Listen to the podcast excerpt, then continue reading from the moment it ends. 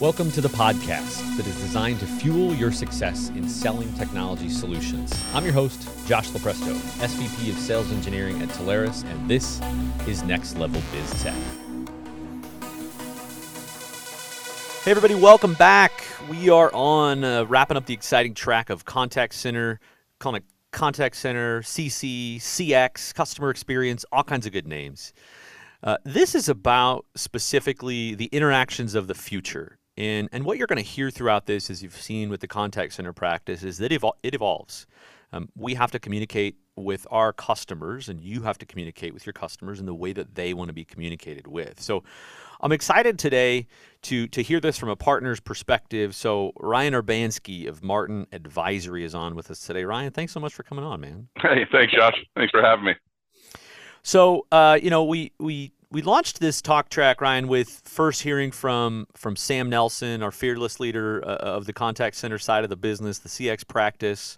Um, we'll get some perspective after that from one of our suppliers, and then now on uh, on with you. So before cool. we get in, you know, get into these weeds of, of, of talking about deals and technology and evolution, I just want to hear about you. Uh, tell us about how did you get started in this? Uh, you know, have you always been in tech? Did you start out doing something else, polishing boats? Like, what's the story? no, we, um, Christina and I, we started this organization uh, in 05. And so we had established it. Before that, we were with uh, MCI uh, directly prior to that. Um, and then before that, yeah, just dabbled around in other technology fields, uh, I'd say. Um, a little stint with Intercall, uh, a little stint with uh, Rhythms. I think Dan was there as well. So just kind of kind of worked our way through, and then once we decided that because uh, there was a line where a lot of the carriers were actually kind of drawing a line in the sand that right. was delineating the customer service and stuff like that. Similar stories to everybody that started at our time. Uh, that's when we created Martin Advisory Group, and so Martin Advisory uh, we, we, kept it agnostic. You have no idea who we are. No one knows who Martin is. So we uh, we weren't sure where the company was going to go at first. So kind of just started it from there and uh, have evolved since then, so to speak. Love it, uh, and and evolved you have right. Uh, obviously, mm-hmm. huge partner, fantastic partner. Love the uh, the energy and the effort that you guys have. Um, so so certainly appreciate the partnership. I, I want to talk about you know you you started in 05, right? That the CX, we weren't even calling it CX then, uh, and you know we weren't contact center. I think met some meant something different back then. Tell me about uh, where did this, where did the CX, where did contact center first start? You know, and how did you really learn about that broader contact center landscape? Well, the on the contact center side, I mean, back in the day, right, there really wasn't a lot of uh, cloud solutions or anything for us. So when we heard of a contact center solution, immediately the the the flag that went up was how many minutes can I you know can we propose and and look at solutions for our clients right? So you wanted them to have a pretty substantial contact center. So you could charge them the the five to six cents per minute uh, rate that was going through and that was a great deal for them. Yeah. so I mean back in the day those the the contact center in our view was just looked at as a um, uh, service type uh, solution for them. So then as it evolved a little bit. I would say we got I got into the contact center space uh, probably about seven years ago on the cloud base, and so once we started getting some solutions that we can give to the clients, that's when we kind of dipped our toes in the water and and felt a little bit more confident going up against the Avaya solutions and Cisco solutions, the on-prem solutions the customers had in their shop today, and uh, kind of got into that space. And so it's been funny. I mean, it hasn't been that long, but just to see how not only the, the technology has evolved, the business decisions, uh, the procurement process, uh, even this year. Uh, I was talking to another partner about how this has changed so differently for us this year than it has on years past. Um, I think it's just a model that we continue to see as a, a, large opportunity for us. I mean, as far as contact center business for for Martin Advisory, when we started you know, back in 05, and I got to reel that in a little bit. That was way too long ago. But, you know, we were network infrastructure heavy and, and services heavy. And I'd say the bit, part of our business we make today, the infrastructure probably accounts for maybe 10 to 15% of our business. Contact center makes up, uh, you know, the 50% of that, the UCaaS maybe 20. Um, and then so the other uh, miscellaneous is on the security and stuff like that. So it's yeah. taken up a a large portion of our portfolio as far as what we're doing today for our clients. And, and there's think, different ways to get into it now, which is kind of cool. Yeah, we didn't have before. Exact point, right? I, I, think the cool thing about this is that we've been able to see the channel evolve, right? You mm-hmm. you worked with, you know, opportunistically what you were able to do from a technology perspective. One, the customers were were at a certain level of evolution that was on prem, and we were pushing a lot of SIP and PRIs and, and different kind of you know TDM based technology because we didn't have anything else. Those either a those technologies didn't exist, or b they didn't exist in our channel uh, as we are familiar with them and the business models that we need. So yeah, so yeah. Thankfully, to your point now, almost you know to a scary point, there's a lot of stuff we can sell. Uh, mm-hmm. And so it, sometimes it's just about whittling down and focusing it and, and not being, you know, overwhelmed from all the different things that are there. Yeah. Uh, mm. I would love to talk about. You know, you, you mentioned kind of one of the first. I would love to talk about maybe what's the first deal uh, that that you've touched on in this space? Was it a was it a you know enabling voice to an existing prem contact center? Or really, what's the first CX deal for you if you look back as far as you can recall?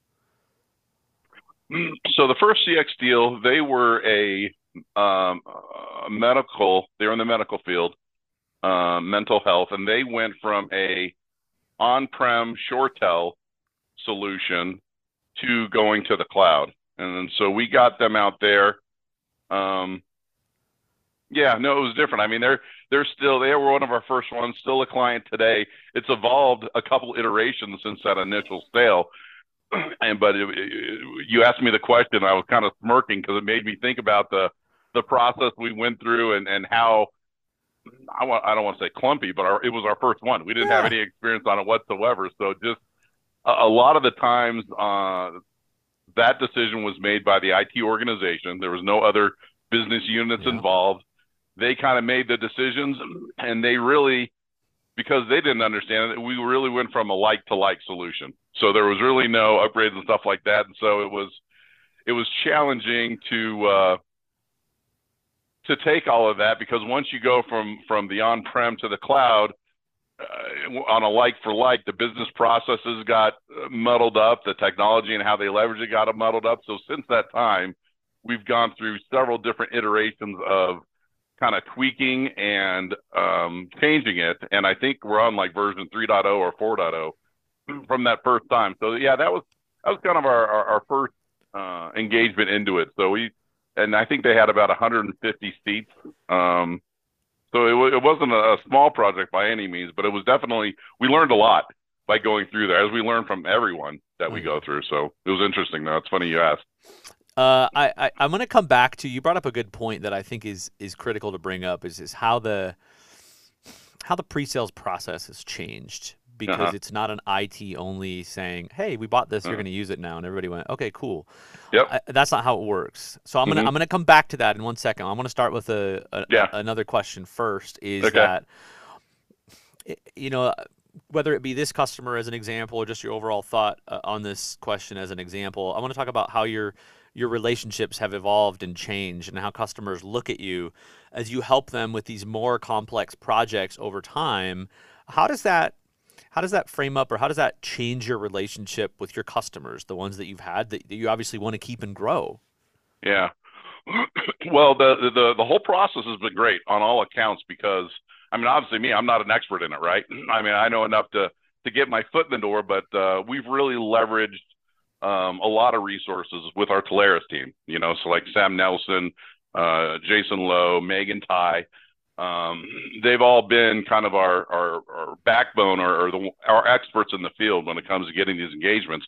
But what's been nice about it is because what we've been able to do is obviously we touched other business units within the organization that we didn't have relationships with before. So while we were kind of maybe singular threaded in the IT organization, now we're working with marketing, now we're working with analytics, now we're working with BI. So we kind of we've been able to distribute our uh, relationships to other parts of the organization to kind of make us more of a uh, valuable partner uh, for our clients. So it's only strengthened our relationship and made us less single threaded, which has been great because it's led to other opportunities that we never would have known were available that don't necessarily come through IT all the time. So that's been great. Good, good points. Yeah, I think that's yeah. that's always the end goal. Is that um, you know we want to do this delicately in a way that that in you know helps us uncover other things. Mm-hmm. But really, I, that's the indirect side effect. I think the the direct goal is to really just make sure we're uncovering all the concerns. So there's none of these gotchas that come up later. And you know, if if we come in on a CX deal and we're talking about the contact center needs and the word database gets mentioned and the word homegrown gets mentioned, well, if we don't start talking about well, where is that database? Oh, it's on a server that's in the corner that is on, you know, premise-based MySQL. Well, I mean, that's hard to interact with. That's potentially problematic if it's not resilient. Have we thought about moving that to a cloud-based infrastructure provider? If we mm-hmm. can, if we do, then it allows you to make API calls. It allows you to, you know, maybe we can get it managed for you if you don't have a DBA on site. All those good things. And yeah, those are those are just, I guess, valuable or, or profitable unintended consequences. So yeah, uh, love to see it when that happens, and it happens more than we thought. And I, I think we're just opening customers' eyes. And to your point, yeah. I think it translates in like, whoa, yeah. I didn't know they could help with that. Yep. No, it's been great, and just streamlining, and, and again, not only just the, the multiple relationships, but as you just talked about, you know, opening up the their eyes to the existing infrastructure and being able to kind of make them more efficient. You know, they, they see the value of working with us. They say, well, wait a second, this is great. You know, a, an outside pair of eyes is helping us with this. Gives them some ideas they didn't have internally before. So I want to ask you about. I'm going to go back to that question that, that we we put a, a pin in of the procurement process the yeah. you mentioned clunky we went through our same similar learning process right we we were all trying to figure out how do we tackle these big deals years and years ago and what are the different components of it and i think when we realized there was this this trifecta of important people in an enterprise deal and any, and it doesn't even have to be enterprise anymore but um, it started out with a, a, quest of how do we crack enterprise and how do we help partners crack enterprise. And what we realized was, okay, this person that we thought I was our decision maker, the IT manager, they're important. Mm-hmm. But the business practice leader, the customer support person, the operations person, they're also really important. We need to factor in what they need. And third, what we have to factor in is the procurement person because they have a job and they have a different job and they have a different agenda. Mm-hmm. And you probably see it. Uh, the procurement person and the IT person, they don't always get along. So mm-hmm. sometimes we're just a counselor in what do you need? What do you want to get out of this? Right? Let's figure out a way we can come together and, and kind of, you know, bridge that gap and uh, be the. Uh, oh, uh, be the mediator, I guess, uh-huh. to some extent. So from your yeah. from from your perspective, how have you seen that from the partner side as you're getting into these deals? You know, evolution of that process in the last five to ten years. No, it's and that this is the conversation I was having with another partner is that uh, this has completely changed even in, in, in 2022 has really been our main focus because traditionally we've gone through these um, engagements, starting with the IT organization, you know, and, and so kind of how we evolved is that we we went from there. We took their requirements, kind of uh, looked at those through the different service providers, and came back with some solutions. That was step 1.0. What happened is that um, we just missed a lot of things. So then what we did is step two, okay, IT organization, you had your own requirements, that great. Version two was, okay, you've got your requirements, but you know what? And this was what Megan Ty was great with helping me with. There's other um, there's other requirements that you may need to address. You know, you don't know what you don't know. So we would go through and kind of help them compile a complete requirement list, right? Stuff that they knew, stuff that we knew from what the industry was, and that was kind of version 2.0 kind of went through the process that way. And so now what we're experiencing is okay, that's great, but you know what? We're really missing, as I had mentioned before, the different business units that are going through. And you know what? On top of that, marketing has these requirements that IT has nothing knows nothing about. Analytics has requirements that knows nothing about. So whereas we used to start with the IT organization, I wouldn't say that we put them uh, last but they're definitely not first anymore. I mean, all these organizations have director of customer experience, director of patient uh, uh, needs, and stuff like that. And so th- there's actually unique positions that are responsible for organizing their omni experience and their digital patient experience, for you know, on the healthcare side, throughout the whole course of it. And so what we're what we've kind of migrated to here internally is okay, let's let's start the conversation with these groups, right? I mean, they're uh, they're they're different to talk to. You know, we've been talking to IT people for the last 15 years. It's kind of cool to to talk to someone in marketing or start the conversations that way.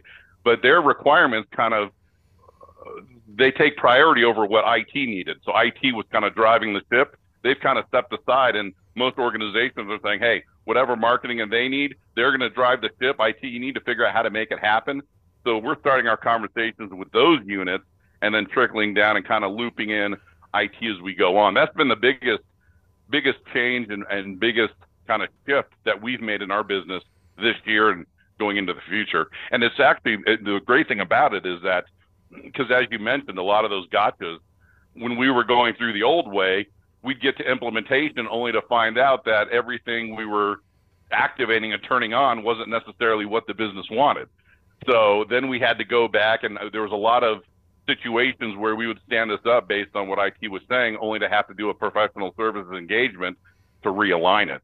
And so now that we're kind of getting on the ground with these other business units, we're hitting the ground running a little bit smoother on these implementations than uh, may have where we had in the past. So that's that's a long-winded answer to your no, question there. Good. But, it's, yeah, it's good. That's that's what I want to make sure that people understand is that it doesn't matter.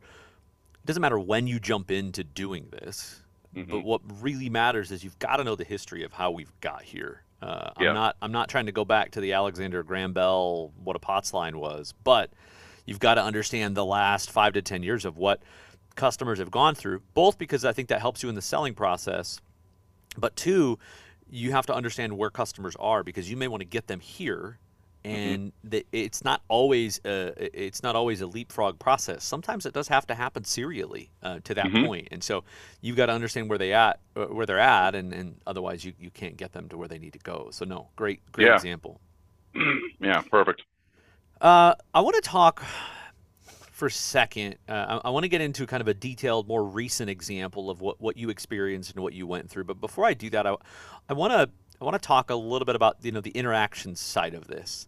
So if I flash back to you know what our vendor portfolio looked like 10 you know 5 years ago even the idea of an interaction meant well it's going to be you know through a contact center seat and the agent is going to have the ability to maybe maybe take some email into that, maybe a voice channel only, and we're going to voice route, but then we're going to give you analytics around it and reporting, and that's great. That's all you need.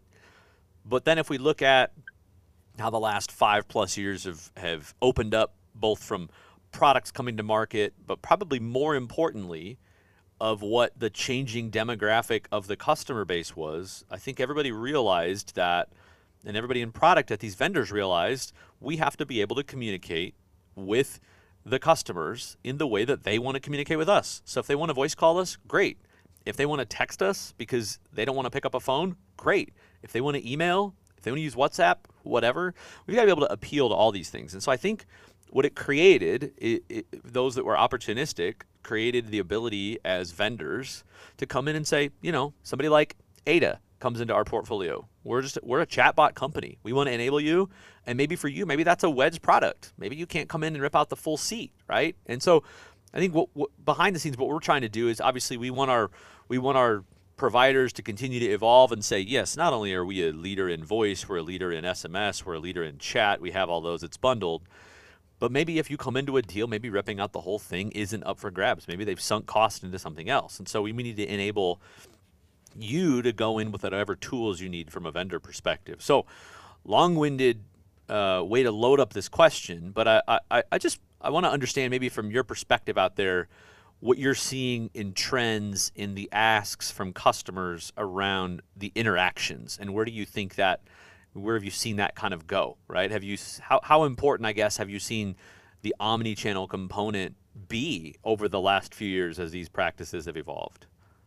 I mean, it's the it's it's the number one aspect. I mean, just as you talked about that, whether it's the customer base, whether it's efficiencies that the organization wants, maybe they they don't want to have the staff to to be able to do this, and they want a little bit more automation to to offset some of these common interactions. I mean, you you hit it right on the head. And so, I mean, I don't, and there's a fine line, right? I mean, I'm not throwing anyone under the bus, but Frontier Airlines' decision to just stop taking calls all of a yes. sudden, you know, and oh so it was God. funny because I was talking to my daughters about that. I was like, let's test it. So I called the called the number to actually see if there was some way to to backdoor and get it through to someone, and there really wasn't. And so, I mean, you, you can get a lot of stuff done with the Omni, but you, you, there has to be a balance. And so, so I mean, our our business we focus on the healthcare side, on the financial side. Um, so there's some unique compliance things that has to happen on the Omni side uh, with both of those, but but what we're finding, and then we do some work on the nonprofit side, and so what what we're finding is whether it's you know a click to dial, you know whether there's a there's a, a someone that's interested in getting some mental health, but they're they don't want to make the step of scheduling an appointment, but they do want to talk to someone, and and so I've got customers that are that are trying to make it easier to start engaging, you know, these people. And you talk about a different base. Maybe they just want to chat. Maybe they're not comfortable talking about it at first, but they'd like to chat with a, a clinician. You know what I mean? So Mhm. so it's helping them um, create these uh, these potential uh, clients and the, the helping their patients on a level that they weren't able to do before simply because they didn't want to do the phone call. And so they can actually have they talk about the number of interactions, eight to ten interactions via text. You know, they start with the chat, it moves to text, you know, goes through those methods before a phone call is even made. And so, yeah, we've got a lot of clients that are pulling that Omni stuff through. And so, what we're working with recently is a lot of automation on the email and chat instances, I would say, for our business. So, a lot of our clients, they want to, they're spending a lot of their time and they're using a lot of resources internally uh, going through some of these uh, more common tasks. And so we're really trying to work on whether it's streamlining the subject line of the emails that come in or or doing some things on the texting side, trying to get a little bit more automation into there so that the agents they have are only needed to do unique requests instead of the day to day. So that's that's kind of where we're seeing our business kind of migrating through. So when, when we talk about what's happening on the voice side, it's almost like the voice side's kind of a a third place type conversation, right? The contact center used to be completely voice first, everything else second. Voice is really kind of an afterthought at this point of what we're trying to get done. Agree. Great, great Yeah. example. It's funny you bring up the frontier thing. I was just talking to somebody about that about that Mhm. news, and we were presenting some stats about uh, you know trends, trends to look for for 2023 and beyond. And one of the big trends in that was that 87% of the customers out there are the the end customer is willing to pay more for a better experience because we all know how bad it is and how painful when we have a bad experience. And in my mind here, uh, look, this podcast is not sponsored by Delta. If they want to sponsor it, they're more than welcome to. but um, here we're a big Delta hub in Salt Lake, and Uh-huh. and so we we love flying Delta. And I'd say one of the things that Delta has done well is, you know, when's the last uh, what's the, the last thing you ever want to have difficulty communicating with? It's in travel, right? When travel goes bad, you want to you want to solve it and get over it quickly. And one of the things that Delta's done is they figured out an easy way to communicate however you want to communicate with them. You want to text, you want to call, you want to whatever, your status matters, all of that good stuff.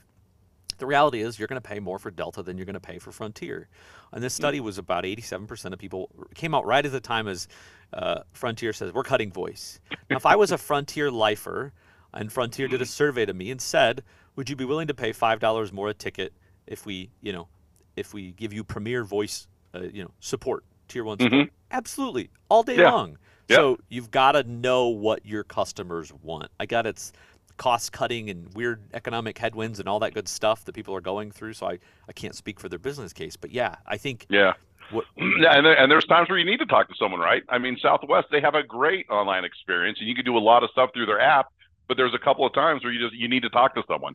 You know, hey, I, I need to take this person off my register, or whatever that you can't do through the tool, and you need to talk to someone. So it's nice to have that lifeline there. But to cut it off completely was uh, it's crazy. So we'll see if that gets reversed or whatnot. crazy. It kind of reminds me of the old days where, um, you know, when, when UC first started, partners would, would ask, how do I jump into this? Uh, I, I, maybe I've, I- maybe I've done network. I haven't jumped into UC, and that was really one of our first advanced solutions. And we said, go out there, walk in, door knock, see what phones they have on the desk, call Mhm. in, get an experience, try to get through to support, try to get through to whatever. And I think We've got to use the frontier thing as a reminder of we can still do that. Let's see Yeah, what yeah. the experience is like. Uh, We might have a relationship, we might have a target, we might have a prospect, but we don't know what our wedge in. We don't we don't know what our realization for need to do something is from the customer side. So sometimes we have to find it. Uh, so that, that frontier thing certainly reminded. Uh, yeah, uh, that that one just was surprising. Yeah.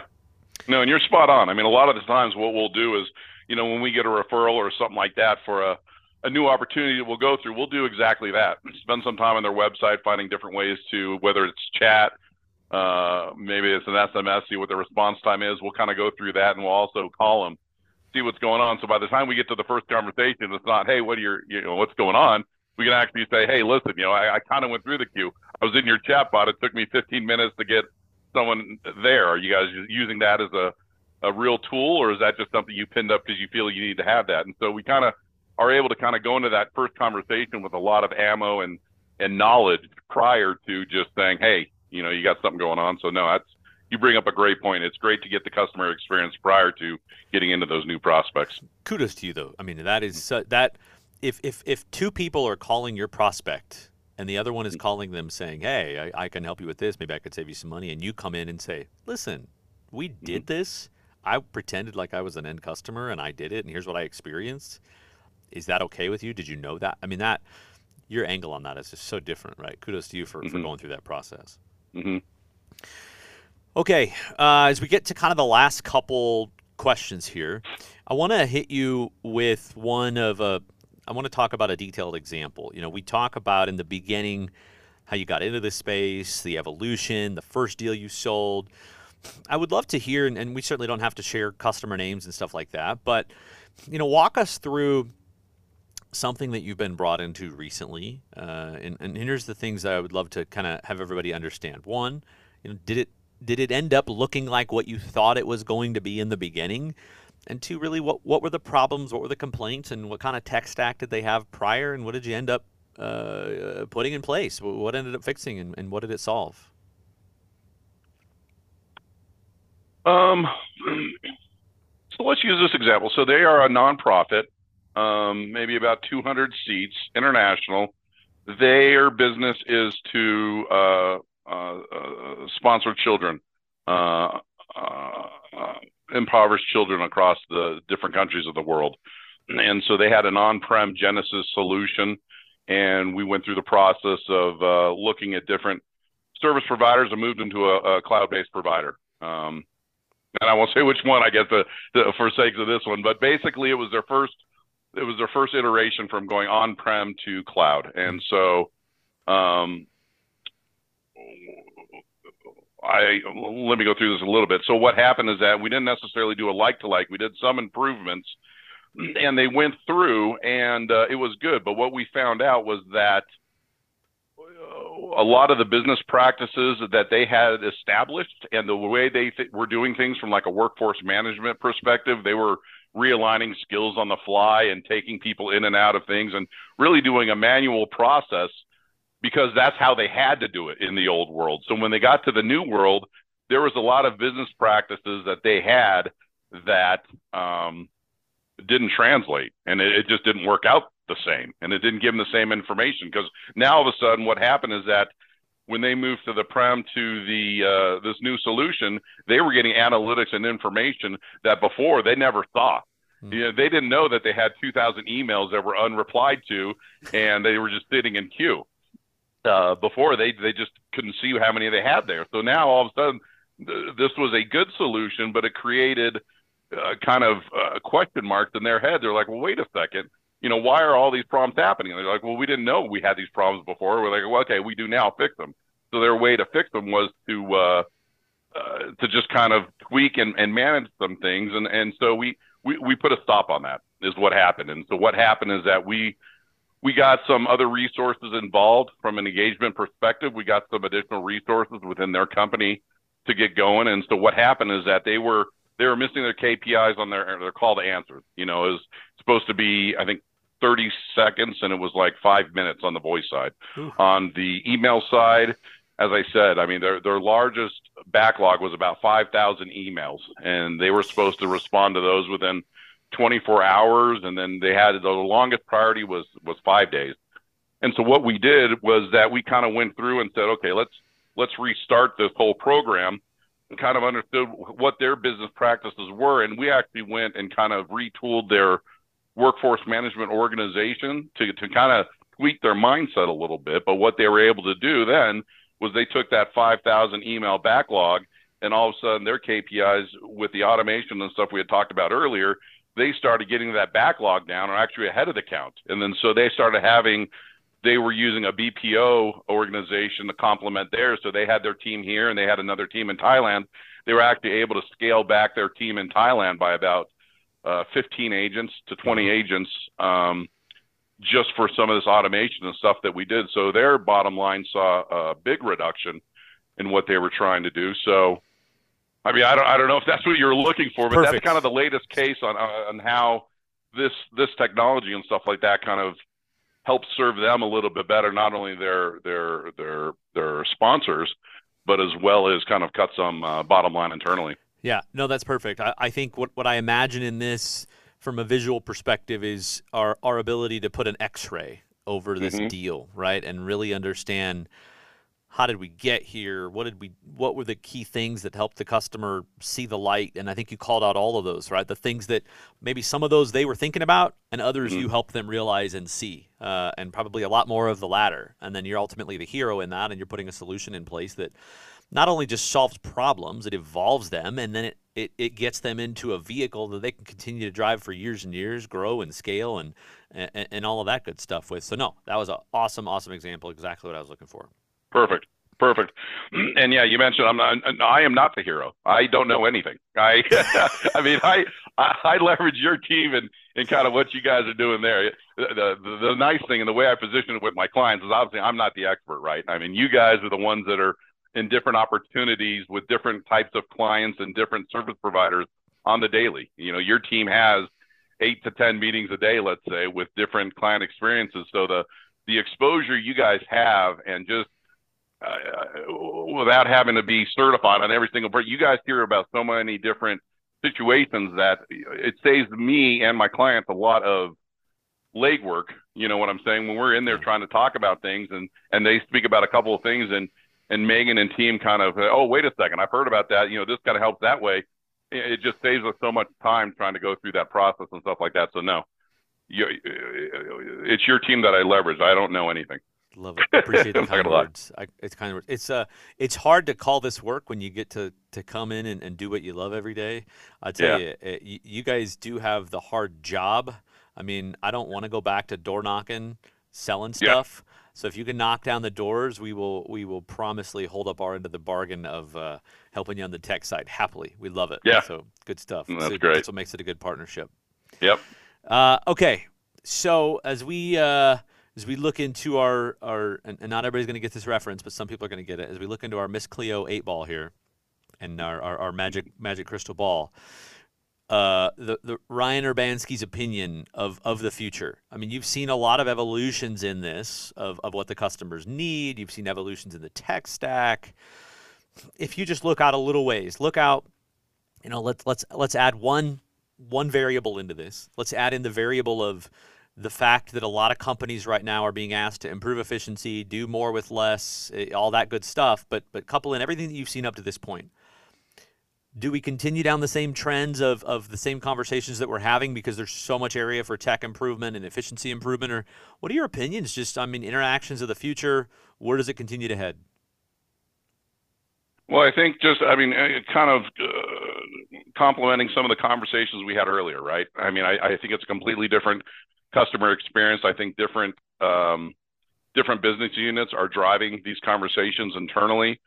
Um, and I think some of the, the different interactions that the companies want with their um, clients has also evolved quite a bit. I mean, we're we're going through the uh, I wouldn't say an undercurrent, but they, I've just noticed I've been in the business for a while. I'm noticing a lot of my clients are, are starting to retire, right? And so we're coming in with kind of, uh, as you mentioned, a new generation of individuals and stuff that are coming in there. So, so those individuals are used to having interactions with um, the is a little bit different than maybe the outgoing uh, support is doing. So it's it's been kind of uh, it's it's refreshing and it's also kind of rejuvenating to kind of work with this younger subset of of executives that are coming in that have a different mindset on where things are going. And uh, no, I think it's just it's simply going to progress that way. I mean, I think when we say the customer experience, I think that's exactly it. I don't I don't think we're going to be calling it a call center anymore, and I, I don't know even know if we're still doing that today. So it's really just that the customer experience and and everything goes along with uh, with that and how those tie in across all the different business units across the board into that sector. So no, I think you're spot on. Good. Good spot stuff. on, Josh. Good stuff, man. Well, Ryan, that brings us up to the end. I really appreciate you uh, coming on, spending a little bit of time with me this morning, and uh, thanks so much for doing it, man. No, I appreciate it. Thanks for uh, letting me ramble and stuff like that. It's a it's a subject I'm passionate about. It's fun. It's a lot of fun. I so I appreciate uh, appreciate the time. Okay, that wraps us up for today. Everybody, thanks for joining. Ryan Urbanski of Martin Advisory. I'm your host, Josh Lupresto, SVP of Engineering at Telarus. This is Next Level BizTech. Next Level BizTech has been a production of Telarus Studio 19. Please visit Telarus.com for more information.